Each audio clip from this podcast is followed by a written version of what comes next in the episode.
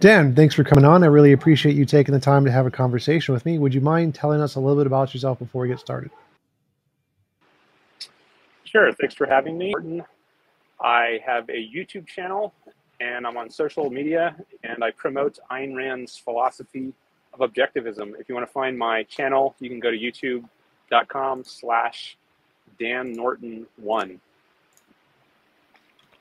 Cool. Could you tell me more about objectivism? Why do you think this is a successful ideology and we should adopt it? Sure. So Ayn Rand developed the philosophy. She called it objectivism. She was a 20th century philosopher.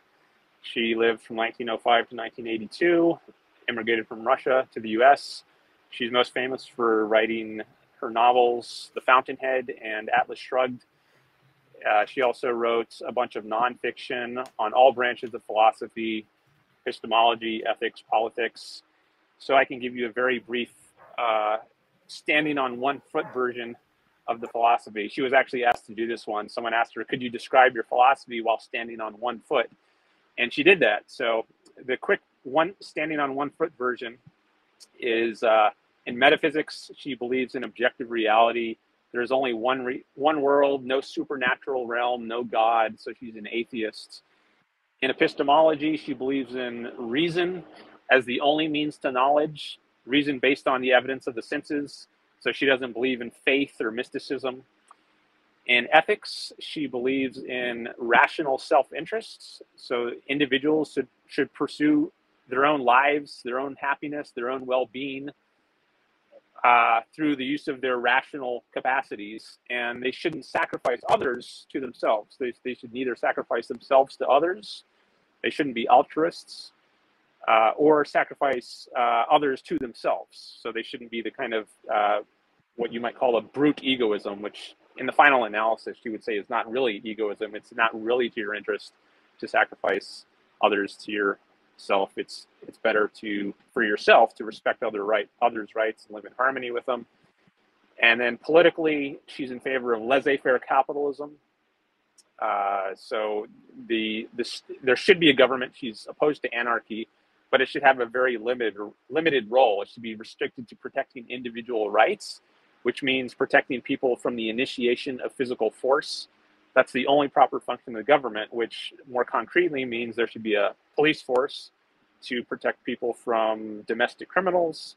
There should be a military to protect people from foreign invaders. And then there should be a court system to peacefully settle disputes among people. But there shouldn't be a social safety net. There shouldn't be a government welfare program, wealth redistribution schemes where you use force to transfer money from some people to others. So there's no Social Security, there's no Medicare, there's no public education, there's no public roads. So she thinks there should be massively more restricted government than we have today in the United States. And that's the ideal social system.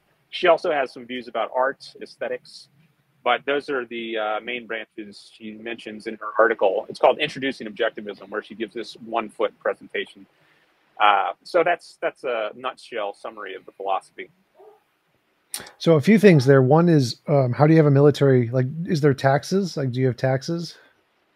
No, there are no taxes. If that means coercively acquired funds, everything is funded by voluntary means. There's no coercion. So there are various ways you could finance the few functions of government that there should be.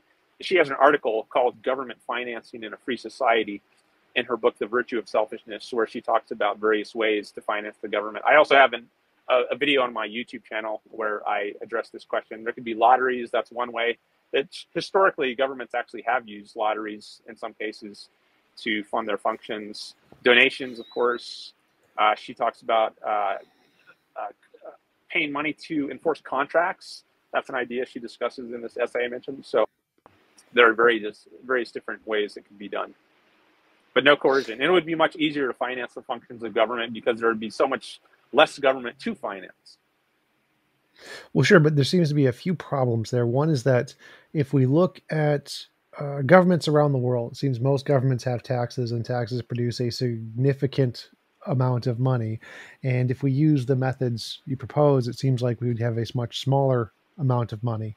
And so we'd have much smaller military by extension. And so if a larger country like China or Russia, who does forcibly tax their nation, wants to use their much larger military to conquer us, there seems like there's very little we could do to stop them in that case.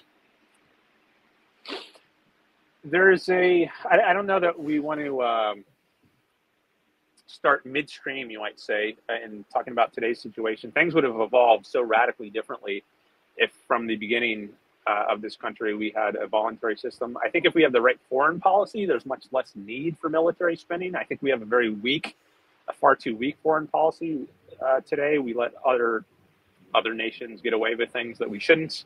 And if we had a strong moral backbone, I think, and we show we weren't a paper tiger. We were willing to back up our, or defend our own rights with force, devastating force, like for instance, dropping the nuclear bomb in Hiroshima and Nagasaki. If we had that, more of that sort of attitude, I think far fewer people would be willing to take a risk on ruffling our feathers, and it would be very easy to defend ourselves. I could say more about that, but there's more. Those are a few initial thoughts on that. Well, I mean, just in general, it seems like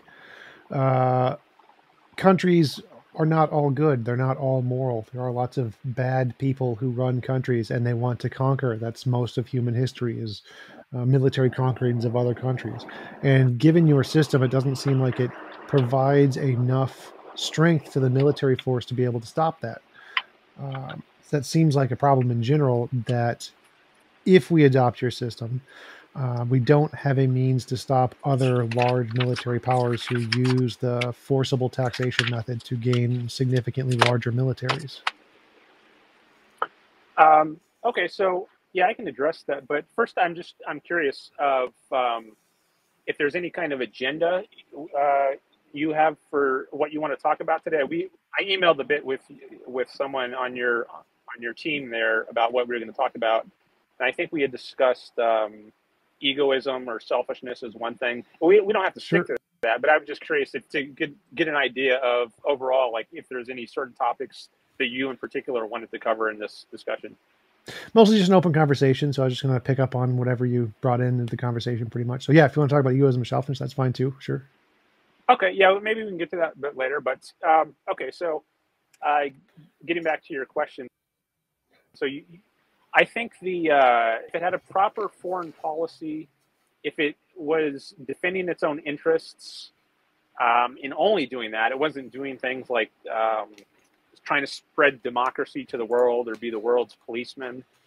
If it was just restricting itself to protecting the rights of American citizens, and it did that in the right way, I don't think we would be seriously threatened by any country around the world. I think this, for so many decades, we've been failing to rigorously protect our interests and only protect our interests, that we've gotten ourselves into situations where things are more dicey today, and we are more threatened, like for things like 9/11 that happened. I don't think that would have happened if we had a proper foreign policy for decades preceding that. I think there's been lots of appeasement of Middle Eastern countries, the Iran hostage situation, for example. And if we had a better response to these decades worth of historical events, we wouldn't have gotten ourselves into the situation that we're in right now. Well, what do you mean? Like, what kind of foreign policy could prevent any other country from forming a military?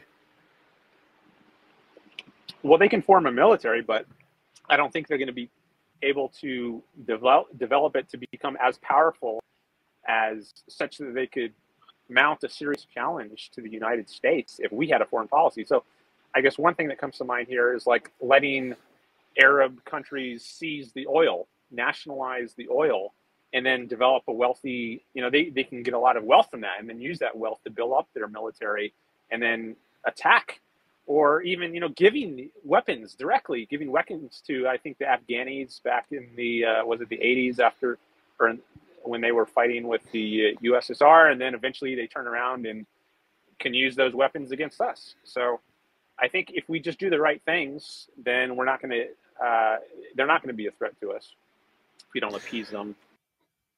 Well, I'm not following exactly, because it seems like if America had no foreign policy whatsoever, did nothing to help other countries, it still seems like other countries would still be able to develop militaries comparable to America, like Russia, China, other big countries. It doesn't seem like we could ever prevent other big countries from having big militaries comparable to our own.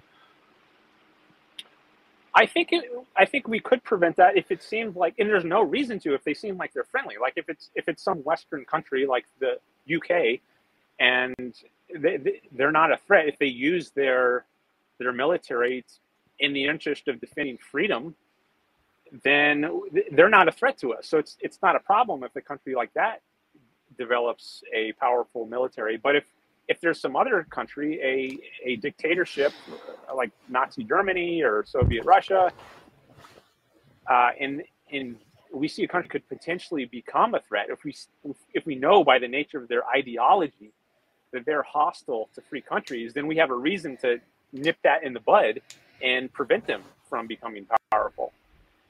So I think we just wouldn't let it happen in cases of countries where they have a hostile to freedom. Wouldn't let it happen by invading them or something? It might depend. Maybe in some cases it would require an invasion. Maybe in other cases you could just attack them from afar. You could shoot missiles at them. But in any case, I think it would be very, very easy if we had a principled foreign policy and we just kept our eyes open and we remained vigilant to any stirrings anywhere, any potential rise of a powerful enemy, then we would just want to nip that in the bud. I don't think it would be difficult to do. To me, that seems like it'd be extremely difficult to do. I don't think we could possibly ever have enough military power to be able to stop all of the aggressive governments from forming a combative military. That seems hard. That seems like impossible to do. Like if anybody could do that, then that would be like world domination levels of control. So like preventing China or Russia or Italy or any country since the course of World War I or World War II ever building up a comparable military to the US seems impossible. I don't think we could possibly do that, especially on a limited government like you're proposing. Like in order to do that, maybe we could do it if we just taxed everyone and just did nothing but military, maybe. But on a limited government with purely voluntary or lottery-based funding with a smaller budget than we have now, it seems like it'd be impossible to build a military powerful enough to be able to micromanage every single country who we thought was hostile. Well, I don't think we need to micromanage every country. I just think we need to prevent it from getting to a point where it could threaten our freedom. And I don't think that would be difficult. I mean, as free citizens, we should value our own freedom and we should choose voluntarily to fund a freedom-respecting government and, if necessary, fight for it. And that's what happened in the American Revolution. You had people volunteering to fight against the British in the name of freedom. Give me liberty or give me death. So, you know, if people are willing to risk their lives for the cause of freedom, then they should certainly be willing to do something much less costly, which is give up some of their money. Isn't that a self-interested thing to do? To maybe tie it to the issue of self-interest. I think it is an egoistic, selfish, in Ayn Rand's sense of that term, which is something we could talk about. It's different than the conventional sense of the term. I think it is in our self-interest to support a government that will continue to protect our rights and prevent other countries from becoming too powerful to threaten them. Well, in a way, I think that's true, but I think that humans aren't smart, and so they don't do things in self-interest. Like one of the things that would be in the best self-interest of humans would be to stop global warming so we don't kill millions of people. That would be in the best interest of humans, but we don't fund it, even though it's in our best interest. Same with science. It's in our best interest to fund science to just everything. Just science should be the primary funding source of everything. And that would be in the self-interest of humanity, but we don't do it because we're not, as human beings, we're not good at long-term thinking. We're very short-term thinking. And so it seems like it's beneficial to have a kind of organization that will invest in those long-term things, even if we aren't smart enough to do so. So the fact that it takes our money by force and then invests in those long-term things seems to be a benefit that would give a country an advantage because it did this over one that just allowed for voluntary kinds of funding of things that people chose to fund. Okay, so I think a few things came up there. I'm taking some notes. That's why I'm looking down at things. So I think it is in human beings' interests to be long range. We don't survive just moment to moments. Now, that doesn't mean that automatically we behave in a long range sort of way, but I think it's a choice. It's open to us to consider the long run consequences of our actions, or to just yield to the whim of the moment and not think things through, not think through what will be the results on your own life and well-being. But that's part of the challenge of being a human being, is to choose to think about the long-run consequences and act accordingly. I don't think that forcing people is a good long-run policy. I think coercion, I think freedom is what leads to prosperity. If you institute a policy of coercion, I think that shuts down people's minds, which makes it harder for them to produce wealth, or want to produce wealth, which wealth they could use to defend themselves. So taxation, for instance, this is it's a use of coercion to take away people's wealth. So, you know, why should I work if the fruits of my labor are just going to be going to somebody else? I lose motivation. So if you want people to be productive in society, I think it behooves you to leave them free to reap the rewards of their wealth. And that's, I think. Oh, I think you lost connection. Hey. Okay. Now I hear you again. Cool. Sorry about that. My phone overheated and it shut down. No problem. So where were we, or where do you want to start? Yeah. So my question was that it seems like other countries, if they're allowed to use taxation as a method to gain military power, and we're not allowed to use taxation, our military is going to be weaker necessarily. And the only way we can prevent that, for example, is if we start with a bigger military and we just prevent everyone else from ever using taxation to build a military. And so it seems like this method of taxation gives your country an advantage. It allows it to build stuff faster, whether it's a military, science, whatever. And so if your system requires that we already have a massive advantage, and then prevent any other country from being able to utilize taxation to their benefit, that seems like micromanaging. It seems like it's literally impossible to do that. Okay. I mean, it's the, I don't know if the, we can really project here under this kind of alternative reality to say how things would have gone. I mean, if we go back to like 1776, when the country was just breaking away from the British, and we imagine from that point that we had a system of voluntary funding of the government, I think we would be way ahead of where we are today. Far more stronger, far more powerful, and also the if we had a good foreign policy for those 240 or however many years, all that time, I think the threatening countries in the world today, like China or Russia or North Korea, would be much less powerful. So I think that history would just be radically different if we imagine that we had a good foreign policy and a good domestic policy, which I would say is includes, among other things, not coercing our own citizens. We would just be so much stronger than we are today that the kind of threat that you're worried about, I don't think it would actually be upon us. And we could talk about more why that might be, but that's my view of what the alternative would lead to. Yeah. So my initial thought is that if a system like yours, it would lead to a more successful outcome than what we see today. Why is it that we never see any of the top countries using that system? It seems like if your system was would have led to a better outcome, then any country who had adopted it in the past would be far better off today. And it seems like that isn't the case. It seems like most of the lead countries are taxation countries. Okay. So I think this is where the issue of morality might become more relevant. I think it's that we have the wrong morality. I think many people are have accepted this morality of altruism or self-sacrifice, at least to some degree, where they think it's not best to pursue your own interest. And then as a result of that, there are programs like welfare, so you shouldn't be selfish and keep all your money for yourself. You should help out the poor or help out the old, help out the sick. And we have all these programs which are premised on the wrong morality, I think. You are your brother's keeper.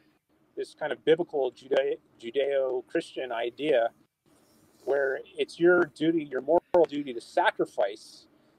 And hey, if it is your duty to sacrifice, if self-sacrifice is a moral thing to do, then, you know, we should do things that make ourselves worse off. We should love our enemies, for instance. And we should allow aggressor nations to run roughshod over us. Don't stand up for yourself and be proud. You know, pride is a sin. Be humble. Be meek. So I think it's because countries in the world have, for far too long, accepted this altruistic sort of morality and put themselves in a position of weakness and susceptibility to being taken over and threatened by aggressor regimes. Two things there. One is that what we really need is a moral revolution. Two things there. First one is that if studying biology and evolution, it seems altruism is a benefit. It benefits many species for things to be altruistically giving towards other species, because there are many examples of more selfish species that don't help one another and they don't do as successful. And so it seems like this altruism that we have is actually extremely beneficial, which is why things like healthcare and social security, welfare, all those things seem to benefit countries, not harm them in the way that you're proposing.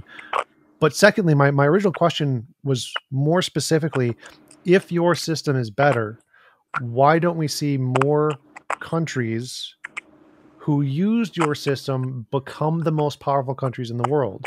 Why is it the countries that have the healthcare that become the most powerful countries in the world?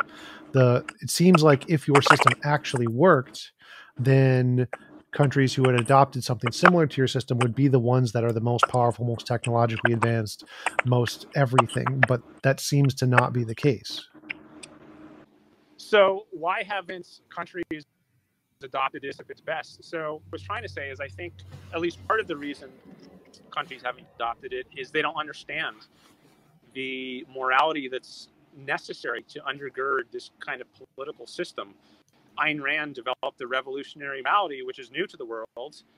And I think as long as people don't understand or are even aware of that morality, they're not going to act in accordance with it. So I think part of the way to get the kind of political system that I advocate, a prerequisite to that is convincing people of the moral system that Ayn Rand advocates, a system of rational egoism. And that's absent right now. So I think that's a big part of the explanation as to why the sort of system that I, in following Rand's support politically, hasn't yet come to fruition. But I think the systems that have gotten closest to it have done the best. So I think historically, America has done phenomenally well. And I don't think it's a coincidence that America is also the closest historically to any country to the sort of system that Rand advocates, or you compare things like North Korea and South Korea, or East Germany and West Germany, the Soviet bloc and the West bloc, wherever.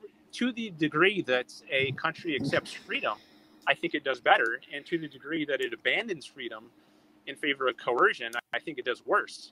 And I think we can extrapolate from that the more free a country is, the better it does. And I'm advocating for the extreme of freedom, which means no violations of rights, no physical force at all, except in retaliation. And so I think we have historical and philosophical reason to think that that system would work great. Well, we have a lot of examples in history of governments who don't have healthcare, welfare, those kinds of things. They don't have taxes in the same way we do. There's lots of examples of countries that seem more similar to the model that you're proposing than what we have today, but they seem to be less successful. It seems like the reason we adopted healthcare is because it's successful. It benefits the countries. It has a huge positive impact over countries that don't have that.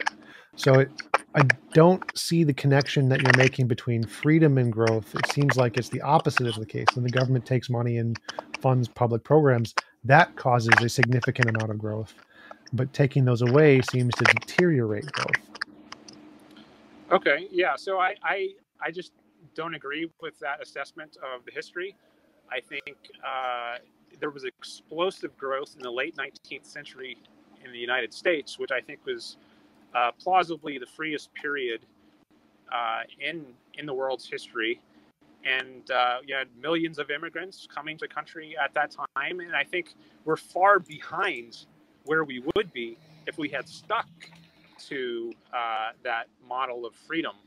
So I think, yeah, so I just have a different read on where we would be right now if we had the sort of freedom I advocate. I don't think countries adopted it, you know, welfare sorts of schemes because it's successful. I think plausibly is due to moral and philosophical reasons. German philosophy became very dominant in the 19th century following Kant and Hegel. And they were arch collectivists, self-sacrificers. You're just a cell within the body of the state. I think that was Hegel's view. You can be sacrificed to the state.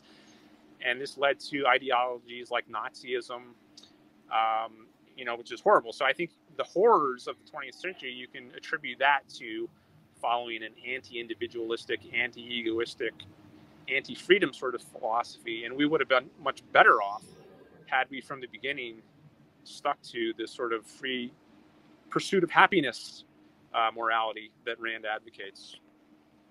The founding fathers also advocated, implicitly at least. In the 1920s, I thought the like marginal tax rate was like 70% for rich people. It was like a massive tax rate. In the 1920s? Yeah. Oh, I was mentioning the 19th century, so the 1800s, late 1800s, when I think there was little or no taxation. There was not even an income tax amendment until I think it was 1913 or 16, 1913, I think. So you just think like the Wild West kind of area? What's that? Like the Wild West kind of an area where just farmers. There's definitely a lot of growth there. The country was expanding to the West. You had cities in the East, and you know throughout the 19th century they you know expanded westward. Yes, but like I think like the biggest growth period in humanity was after like World War I, World War II in the 1920s, the Roaring Twenties or whatever. I thought that was the biggest growth period during American history, when we had massive tax rates, lots of social spending and things going on. That from my knowledge was the fastest growing part of the history of America. I don't know about that. I mean, the late 19th century, there was tons of inventions. You had the car, you had electricity. I mean, everything we have today that runs on electricity. That's thanks to discoveries in the 19th century. I think there was the airplane, early 20th century. I mean, I think we should have flying cars by now.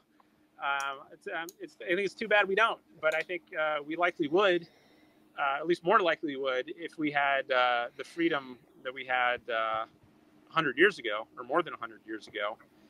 So I don't know what metric you might be using to determine when we had the greatest growth, but I'm kind of going by my general knowledge of history, or general sense of the rate of innovation. We still have innovation today in like the computer industry especially, but I think notably that's one of the freer industries, the ones that's not regulated very much.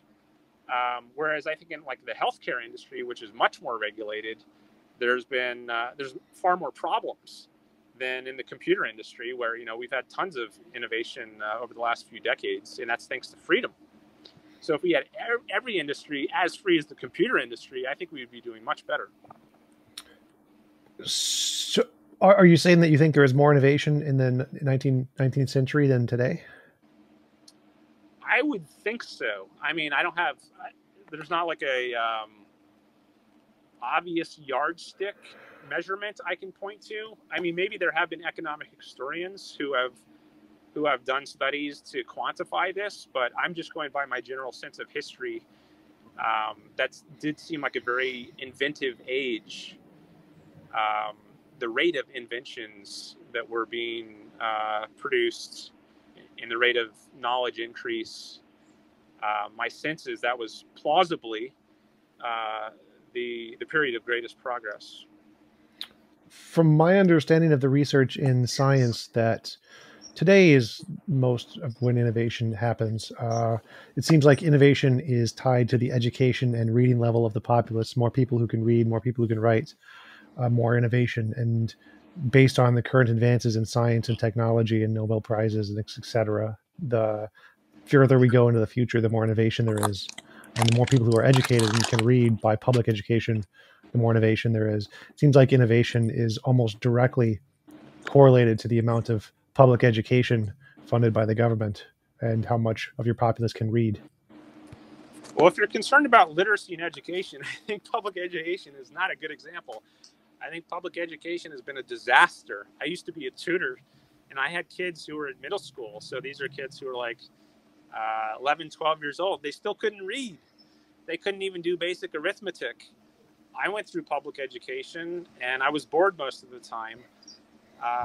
So I think education is one of the areas where we would be light years ahead of where we are now if we had a system of competition and privatization. So, yeah, I wouldn't point to public education as a success. Based on the studies I've read, if we compare countries with and without it, the countries that adopted public education skyrocketed in growth in pretty much every metric, as far as I know. I've never seen an example of a country who adopted a more private system of education grow as fast as one that adopted a public system of education, mostly because people have like trends, things they enjoy, they have a culture, and diverting from that culture is strange and hard for people to do, even if it's in their self-interest and they don't recognize it. So forcing people to go to public schools has been one of the most successful human programs of educating humanity all across the world, whereas asking them to do it voluntarily seems to be significantly less successful. Yeah, I'm just going to have to disagree.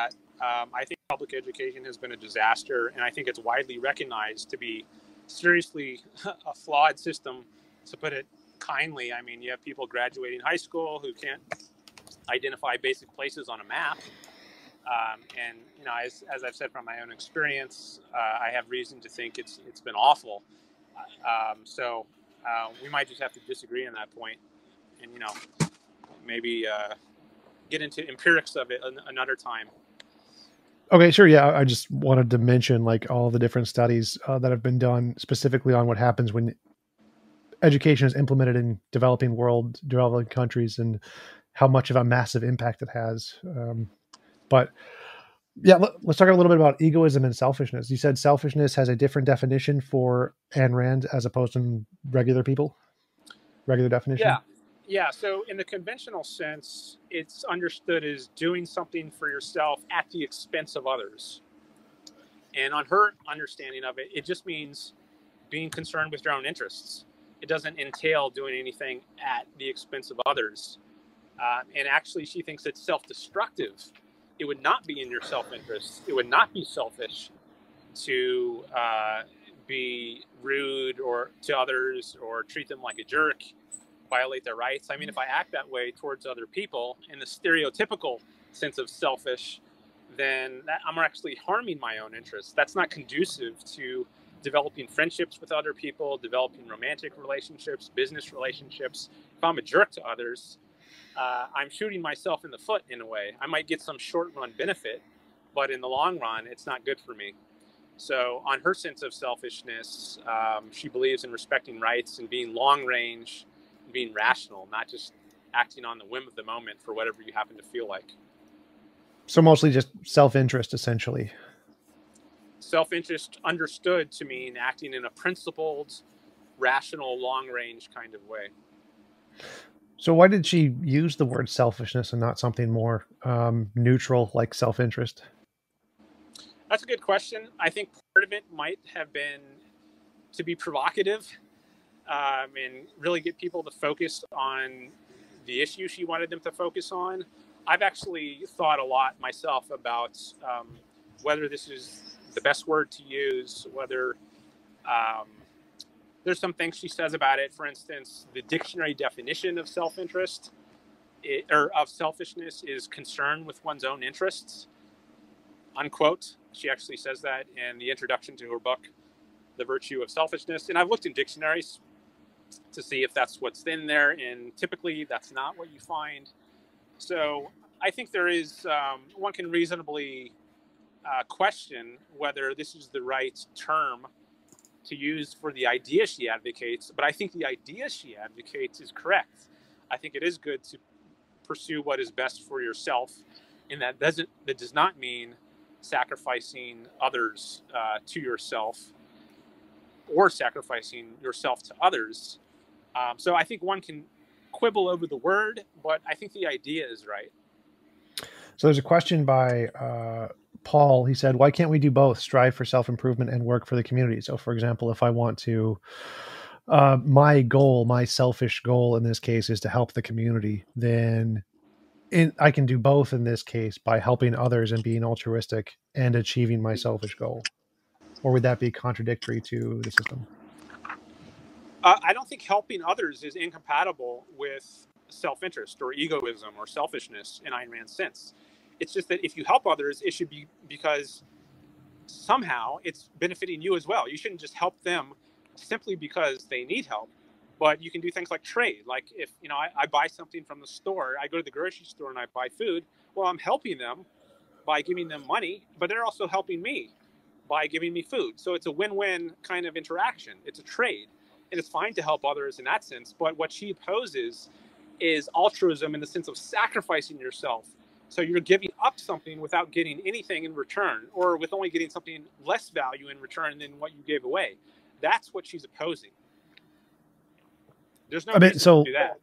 So the question is more like, if I wanted to give my money to a charity or something, and I say my goal or my selfish interest is to help as many people as possible, would my giving my money to the charity still count as selfish, or would that be contradictory to the model?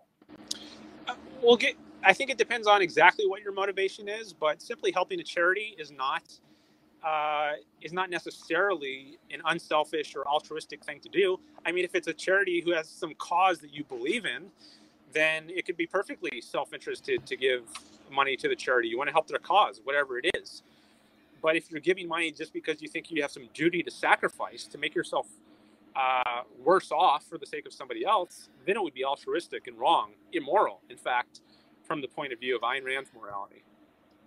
So what about cases like vaccines? Say I want to force everyone, mandated vaccines for a disease that has a 90% death rate or something. If I force everyone to take these vaccines, 90% of people don't die. If I don't force people to take this vaccine, 90% of people will die. Is it still bad to do this, or is it a good thing for a government to do this? I think the only role of government in the case of diseases and vaccines is to protect people from physical force wielded against them by other people. So if you want to take a risk in your own life of getting some illness, whether it's COVID or something else, I think you should have a right to decide what's best for yourself. And if you think a vaccine will protect you, I think you should have a right to take that vaccine. But no one should be able to force you to take a vaccine. I mean, you should be able to commit suicide if you want. So I don't think the government should be in the business of protecting people from themselves. It should just stop people from violating other people's rights by being, for example, like a typhoid Mary who's got some known disease which is lethal to other people if they come in contact.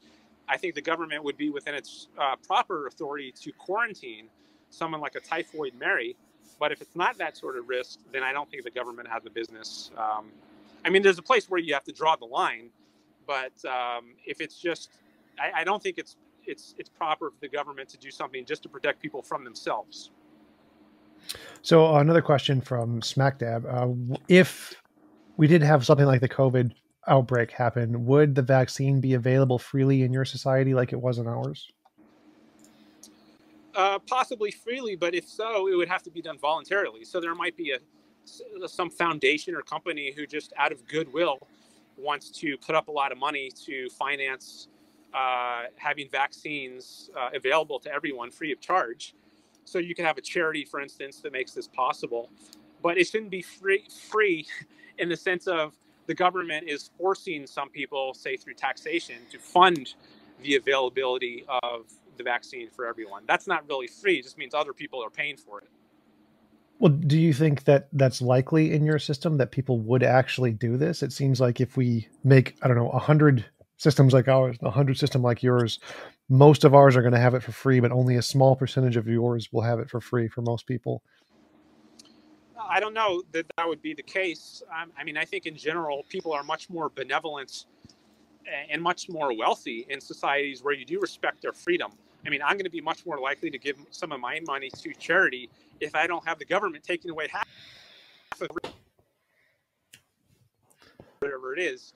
I have much to be charitable with than I would in a society where I can keep all the money that I earn. So I think you're going to have more benevolence, more charity towards others, although I think it'll be less necessary to have charity in a free society, just because people will be wealthier to begin with. What do you think the poverty rate would be in a society that like the one you're describing? Well, we need to distinguish between absolute poverty and relative poverty. There's always going to be relative poverty if that simply means some people have less money than others. But I don't think that's a problem. What we want to do is solve absolute poverty, you know, where you're like living in, like people in sub-Saharan Africa on $1 a day or less than that. And we've already solved that problem through freedom. We know how to get rid of that. So I think what we need to do is just leave people free. That will lead to prosperity. And then poverty in the sense that matters, absolute poverty will take care of itself, and relative poverty is not a problem. Well, I mean, like, so comparing our society today here in America, what is the rate of homelessness in your society versus our society? What is the rate of education and reading level in your society versus our society? How do we assess, if we adopted your society, how would those things be different than they are today in our society? I mean, I think everything would be much better. I don't think there would be any homelessness problem. I mean, there might be some homeless people, but it wouldn't be because they couldn't find homes. It might be because they're just lazy and they don't want to work. But there's not going to be any shortage of jobs, any way they could support themselves if they wanted to.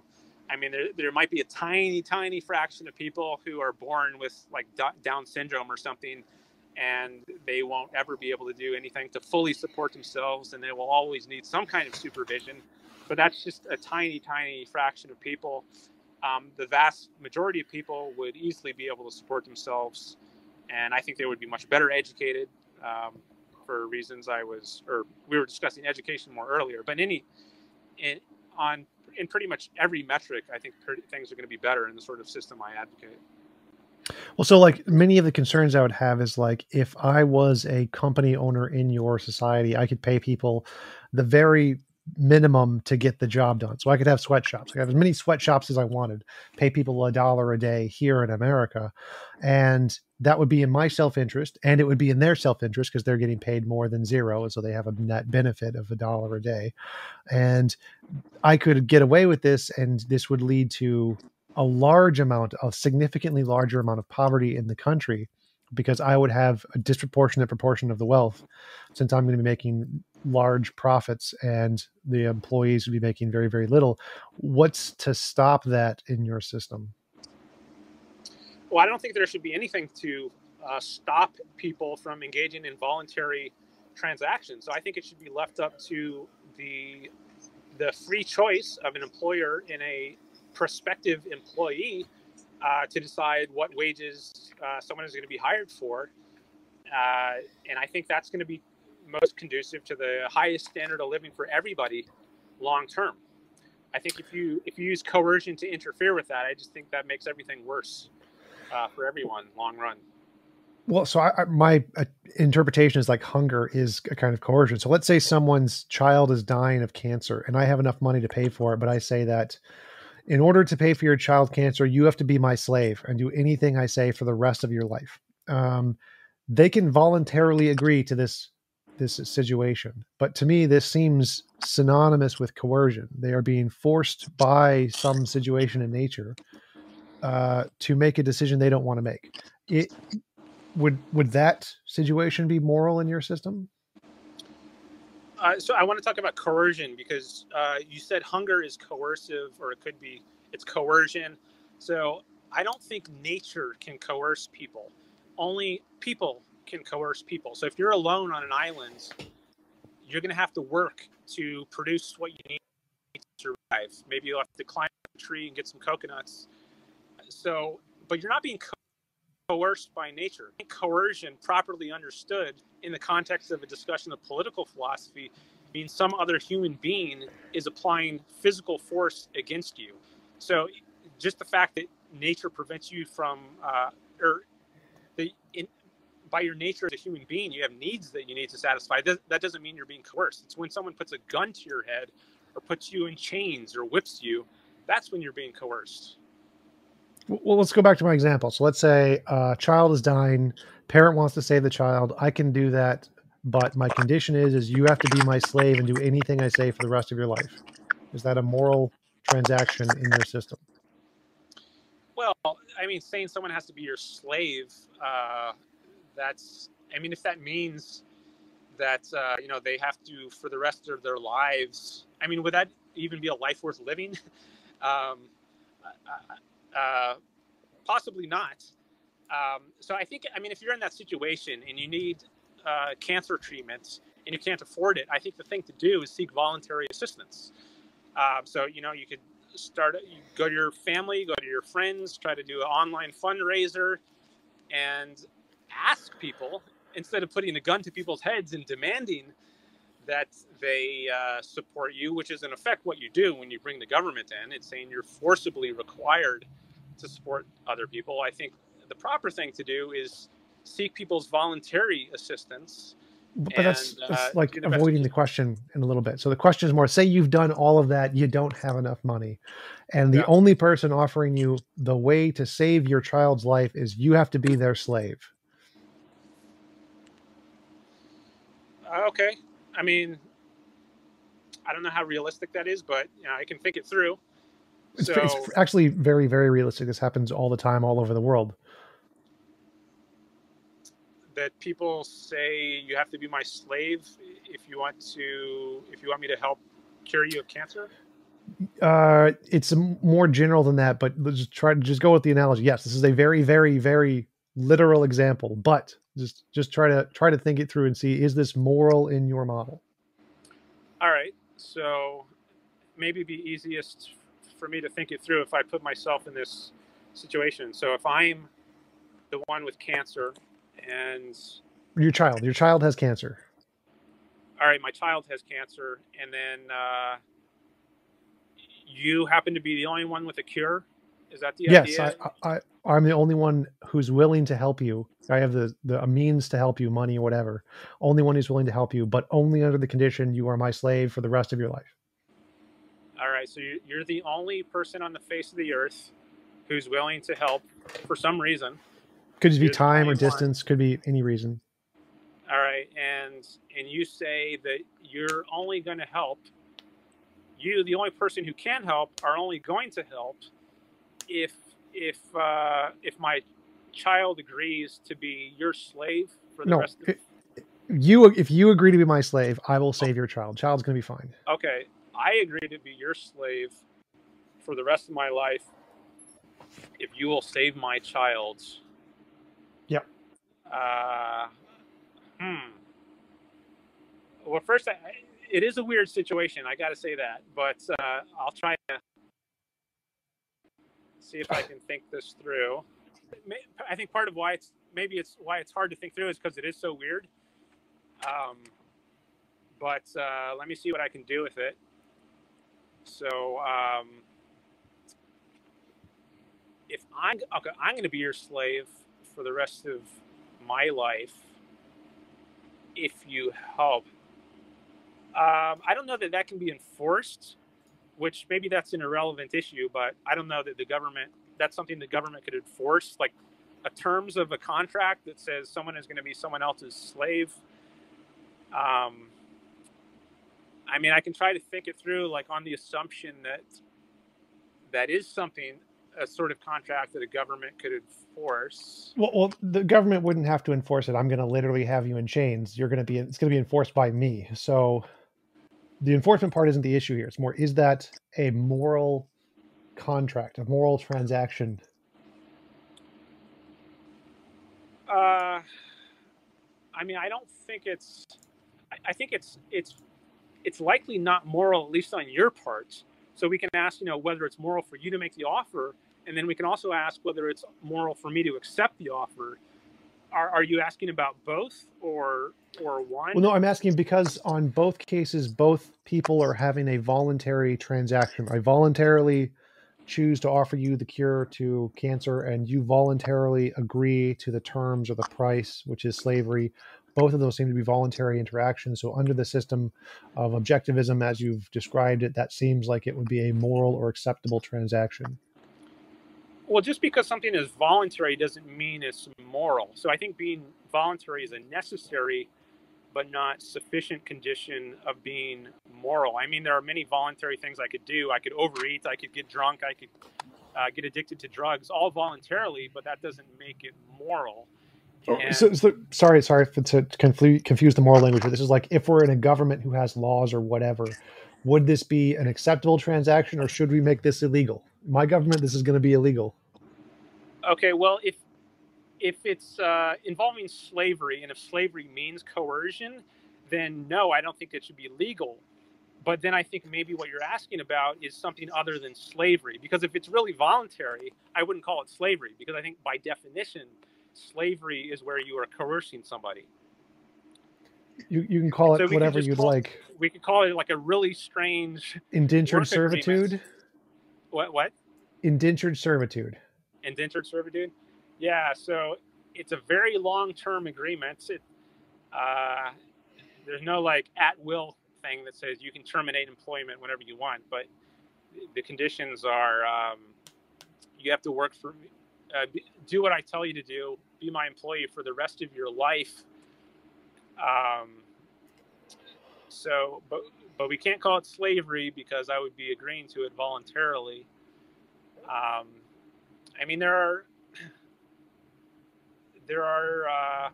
wondering whether that's the sort of contract that could actually be made. I mean, I think there are such things as unenforceable contracts. And if this does run afoul of a legitimate sort of contract, then maybe that just makes this a moot question. But I want to try to go with it as far as I can. I mean, if we assume that it's a legitimate voluntary agreement to make, well, there's one question is, would I do it? Another question is it moral for me? Well, suppose you're a super loving parent and you want to save your child and you'll do anything to save your child. So somebody will do it. I might. I mean, it's kind of like risking my life for a child. Like if my child is drowning, I might risk my life to save my child. And this is kind of like risking my life in a different sort of way to save my child. So I might be willing to do that. Maybe in the course of serving my life sentence to you, I would just kill myself pretty quickly if it looked like there was no prospects of getting out of the situation. Or I would try to find some way to get out of it, maybe talk you out of it. But anyways, yeah, I might at least initially agree to it.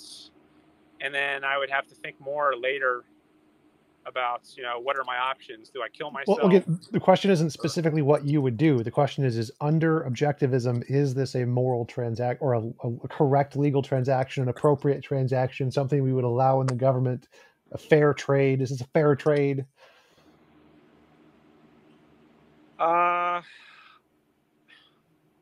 I'm not sure. I think maybe the answer is yes. There are people who might know better than I, like scholars of the law, people who specialize in legal philosophy or political philosophy, who are also knowledgeable about objectivism, who might argue that no, this would be an illegitimate kind of arrangement, both morally illegitimate and legally. Off the top of my own head, I'm not sure. So I think maybe, but it's just not a case I'm sure about 100% off the top of my head. But I think it's a weird case. Well, yeah, so it's a literal case of actual indentured servitude, and cancer is just one possible way. Hunger is another. Housing is another. Protection from wind and rain and things. There are thousands of ways you could die in the world, and tens of thousands of ways.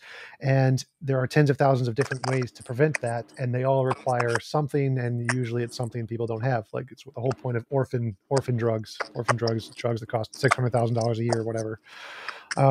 And so there are lots of parents who have to do lots of very questionable things to keep their children alive in this world. And in our legal system in America, that's coercion. It would be called coercion. It would be illegal to do that. It's bad. And I think that is the correct moral and political position to have on those kinds of topics, is that they are a form of coercion. Well, I think these sorts of cases, whether they're coercive or not, and I'm not sure they are coercive, but whether they are or not, I just think it's I don't know how relevant these cases are, because I don't think they would really be an issue in the kind of society I envision. I think there would be plenty of benevolence. I think people would be much better able to take care of themselves or any sick children they might have. And I understand you don't agree with that, but this, it gets to just the empirical facts about the matter that we disagree on. But I think the philosophical explanation of why there would be fewer of these sorts of situations in the kind of society I envision is that my system leaves people's reason free. They're free to use their minds and produce wealth. Reason is our basic means of survival. This is the principle of objectivism. It's our basic means of producing wealth. And the freer people are, the more wealth they are able to produce. So the better off they are, the more prosperous they are, the less likely they are to be hit with something like cancer, which we haven't discovered a disease, a cure for. So I just don't think that these kinds of situations are going to be nearly as prevalent. And I think my vision of society is the solution to these cases. They are the cure for cancer.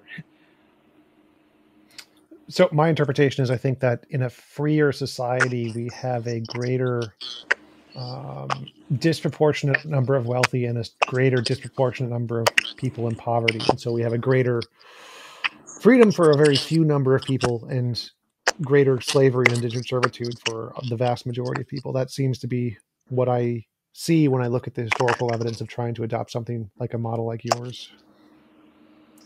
Yeah, well, I mean, we might, there's the issue of wealth inequality there, which I alluded to before when talking about relative poverty. I don't really think that's a problem. So, someone is a billionaire and I get 5 years a year.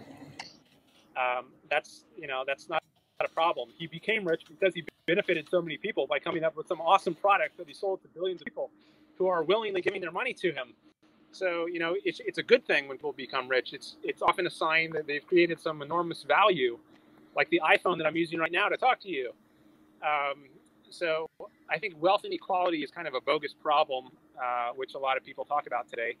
But I think the real problem is not wealth inequality, it's inequality before the law, where you have some people who, if you make under a certain amount, then you don't get taxed. If you make above a certain amount, you do get taxed. So you have property rights in one case, but not in the other. I think that's the kind of inequality we should be worried about. I think what we want is inequality of rights, not inequality of wealth. My concern is that the inequality of wealth leads to hunger, starvation, less health, and the inequality of health is really more of the bigger thing I'm concerned with, like lower life expectancy. lower education, lower quality of life.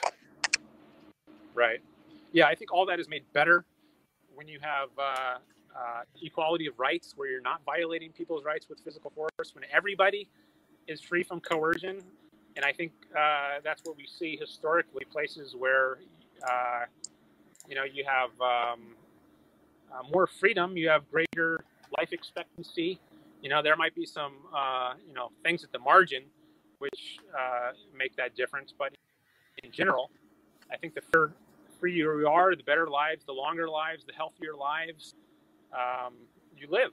The more prosperous, the more things you can do, more opportunities you have. Better education, better health. Yeah, I think those go together. Freedom and prosperity. Coercion and prosperity. If I look at the list of the freest countries in the world and the countries with the longest life expectancy, those are not the same. The longest life expectancy. Exactly the same, but roughly. Like the more, I mean, I think it's more useful to look at the extremes. I don't know, like what the extremes would be. But I mean, it'd be weird if the places where there was the most coercion and slavery and robbing and mugging and raping and murdering, that's certainly not good for life longevity. Where you have the most of those, like a state of anarchy, maybe, that's going to be the worst to life, worst for life.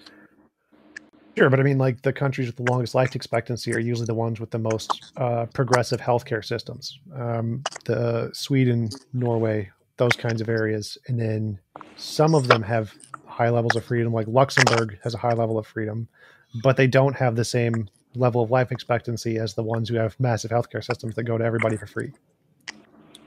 Yeah, so I mean, I think the time scale is relevant here. So if you followed Sweden or these other Scandinavian countries, I don't know what their life expectancies is. Maybe is it a few years longer than the U.S.? I don't know. Maybe it is. But in the long run, follow them for centuries. I think what you're going to find is it trends in the direction that the freer the country is, the better it does. And the more coercion, the worse it does. So you can have an unstable mixture for a while, but I don't think it's going to last.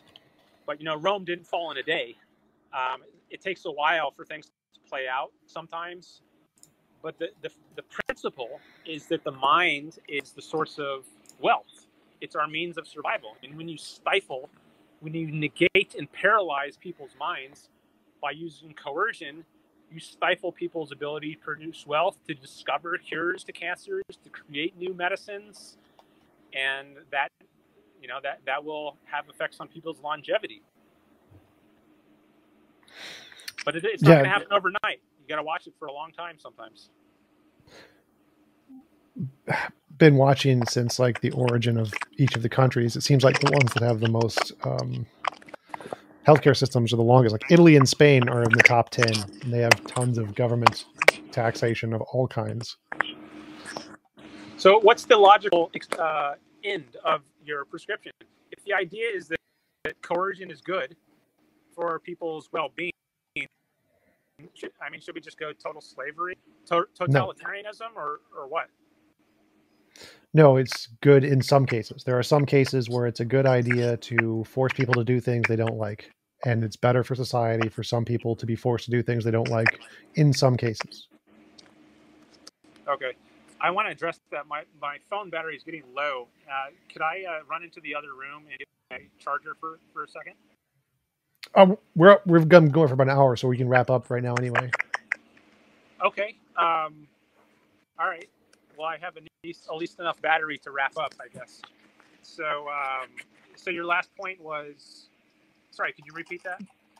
Yeah, sometimes coercion is good for some things. We can force people to do things they don't like, and that produces a better society in some cases.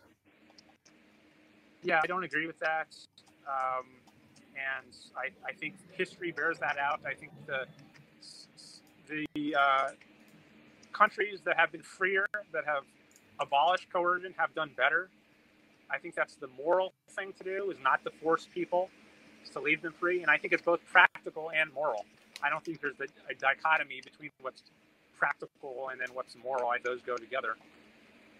So yeah, I'll leave it at that for now. Awesome. Well, thanks for coming on. I really appreciate it. It was a great conversation. Do you want to give links or references where people can find more of your work if they are interested? Yeah, sure. So again, thanks for having me on here. I really appreciate the opportunity. And if anyone else wants to follow my work, you can find me on YouTube. I'm at youtube.com/Dan Norton One. And you can also follow me on Twitter at Dan Norton 111. Awesome. Thanks again for coming on. Really appreciate it. And I hope you have a nice day. All right. You too. Bye-bye.